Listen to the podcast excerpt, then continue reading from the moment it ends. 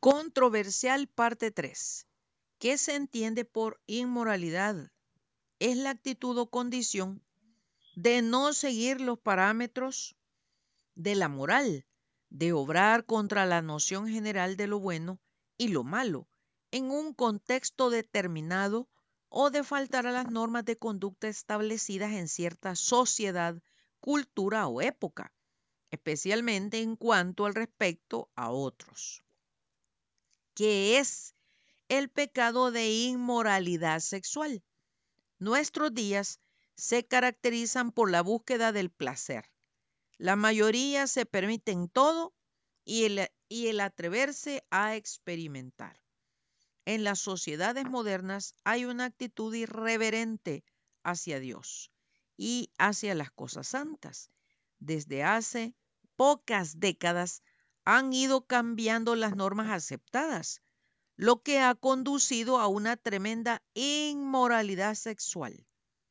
La fornicación, el incesto, la violación, la seducción, la lujuria, la lascivia, la infidelidad, la promiscuidad, la homosexualidad, la prostitución, el adulterio, por mencionar algunos.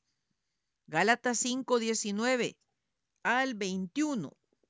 Dice, y manifiestas son las obras de la carne, que son adulterio, fornicación, inmundicia, lascivia, idolatría, hechicerías, enemistades, pleitos, celos, iras, contiendas, disensiones, herejías, envidias, homicidios, borracheras, orgías y cosas semejantes a estas, acerca de las cuales os amonesto, como ya os lo he dicho antes, que los que practican tales cosas no heredarán el reino de Dios.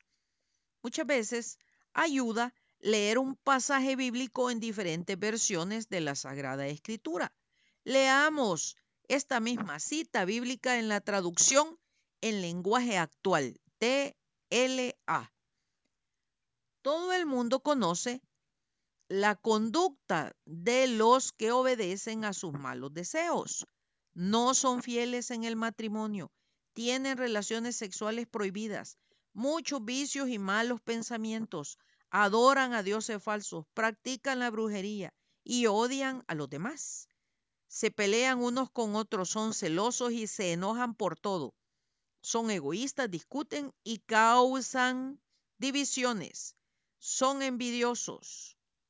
Se emborrachan y en sus fiestas hacen locuras y muchas cosas malas. Les advierto, como ya lo había hecho antes, que los que hacen esto no formarán parte del reino de Dios. Muchos creyentes justifican sus conductas inmorales diciendo que Satanás los tentó, que su carne es débil, etcétera. Leamos Santiago uno, del trece al quince.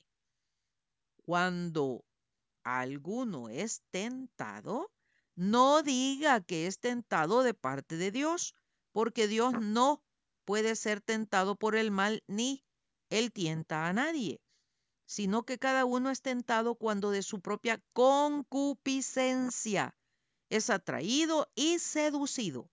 Entonces, la concupiscencia, después que ha concebido, da a luz el pecado, y el pecado, siendo consumado, da a luz la muerte. ¿Qué es la concupiscencia? Son los deseos, placeres, pasiones, apetitos del alma, muchos de ellos llevados a cabo con el cuerpo. En primera Juan uno, dos, dieciséis habla de tres tipos de codicia o concupiscencia, porque todo lo que hay en el mundo, la concupiscencia de la carne y la concupiscencia de los ojos y la soberbia de la vida, no proviene del Padre, sino del mundo. El séptimo mandamiento de la ley de Dios eterno dice, no cometerás adulterio. Y el décimo dice, no codiciarás la casa de tu prójimo, no codiciarás la mujer de tu prójimo, ni su siervo, ni su criada, ni su buey, ni su asno, ni cosa alguna de tu prójimo. Éxodo veinte, catorce y diecisiete. ¿Qué dijo el Señor Jesucristo sobre el adulterio? Oísteis que fue dicho, no cometerás adulterio, pero yo os digo que cualquiera que mira a una mujer para codiciarla, ya adulteró con ella en su corazón. Por tanto, si tu ojo derecho te es ocasión de caer, sácalo y échalo de ti, pues mejor te es que se pierda uno de tus miembros y no que todo tu cuerpo sea echado al infierno. Y si tu mano derecha te es ocasión de caer, córtala y échala de ti, pues mejor te es que se pierda uno de tus miembros y no que todo tu cuerpo sea echado al infierno. Mateo cinco, del veintisiete al treinta. ¿Cómo describe la Sagrada Escritura el adulterio? Mas el que comete adulterio es falto de entendimiento, corrompe su alma. El que tal hace, heridas y vergüenza hallará, y su afrenta nunca será borrada, porque los celos son el furor del hombre, y no perdonará en el día de la venganza. No aceptará ningún rescate, ni querrá perdonar, aunque multipliques los dones. Proverbios seis, del treinta y dos al treinta y cinco. El adulterio es sostener relaciones coitales con una persona que no es su cónyuge, y fornicar es tener relaciones coitales fuera del ámbito matrimonial, o sea, dos personas que viven juntas sin casarse. Al respecto, primera Corintios seis, dieciocho dice, huid de la fornicación. Cualquier otro pecado que el hombre cometa está fuera del cuerpo, pero el que fornica contra su propio cuerpo peca. Muchos creyentes no han respetado que nuestro cuerpo es el templo del Espíritu Santo. Ahora leamos el creyentenque. Tío Chon, fíjese que por ahí me dijeron que no entienden eso de creyentenques y que si esa palabra estaba en la Biblia. Mi tío al segundo me respondió, no, sobrino, no aparece. Ese es un nombre que yo me he inventado para aquellos que dizque, dicen que son cristianos, pero se comportan todavía con mal testimonio. Son cristianos turulatos, mundanos, mundialistas, de repello. Muchos nombres hay para ellos, pero a mí el que más me gusta es creyentenque. Hay cristianos peperechos, o sea, que no les alcanza solo con su pareja y buscan, por otro lado, o solteras que andan con la colita parada. Esto es muy feo porque le desagrada a Dios. La Biblia le llama adulterio, fornicación, inmoralidades y es pecado, pero muchos no han entendido y dan rienda suelta a sus pasiones. Leamos qué dice el libro de Corintios.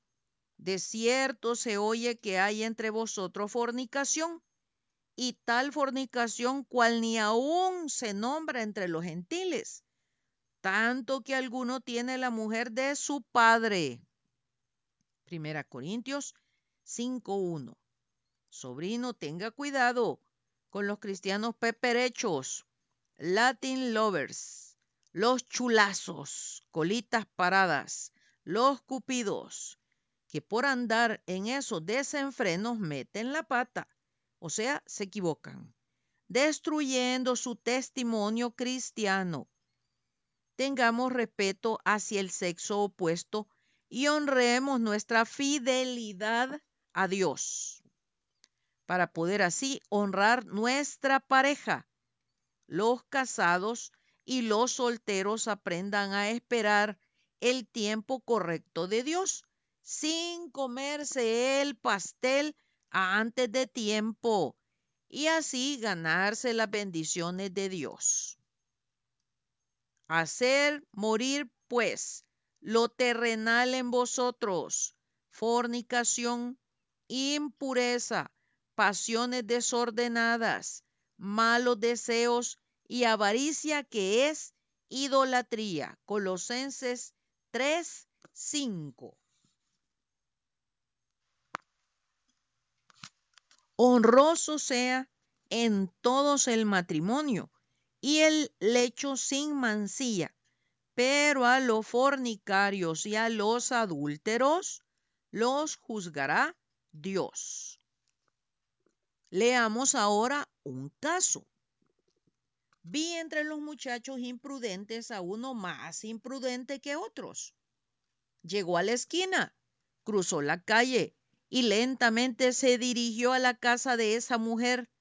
Ya había caído la noche. El día llegaba a su fin.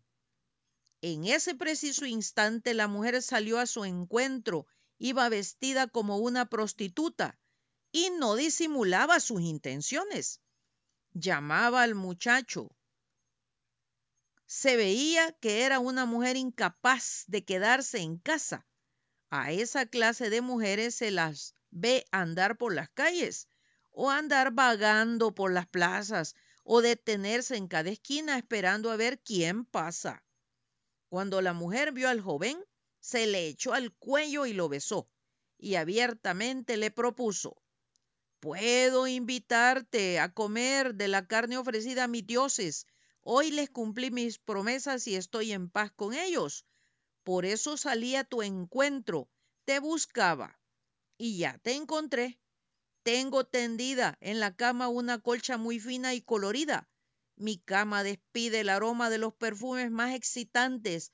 Ven conmigo, hagamos el amor hasta la mañana. Mi esposo no está en casa, pues ha salido de viaje. Llenó de dinero sus bolsas y no volverá hasta mediados del mes». Con tanta dulzura le habló que lo hizo caer en sus redes, y el joven se fue tras ella como va el buey al matadero. Cayó en la trampa como un venado cuando le clavan la flecha. Cayó como los pájaros que vuelan contra la red sin saber que perderán la vida. Querido jovencito, obedéceme. Pon atención a lo que te digo. Proverbios siete, del siete al veinticuatro, versión T L A. Ojo, bendiciones.